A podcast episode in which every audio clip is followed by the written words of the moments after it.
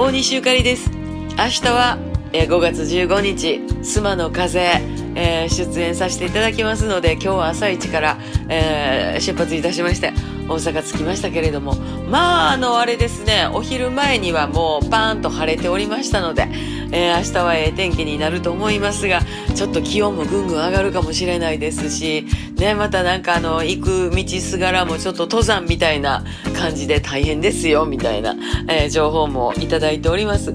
あの、どうぞ来られる皆さんは気をつけて、えーお越しになってください。あの、なんか楽しみですね。それでね、もう結局4月のイベントあかんかったから、あの、レアワールドの皆さんとも今日話してたんですが、1月のタクタク以来のね、レアワールドとのあの、セッションになります。そちらも大変楽しみでございます。また明日、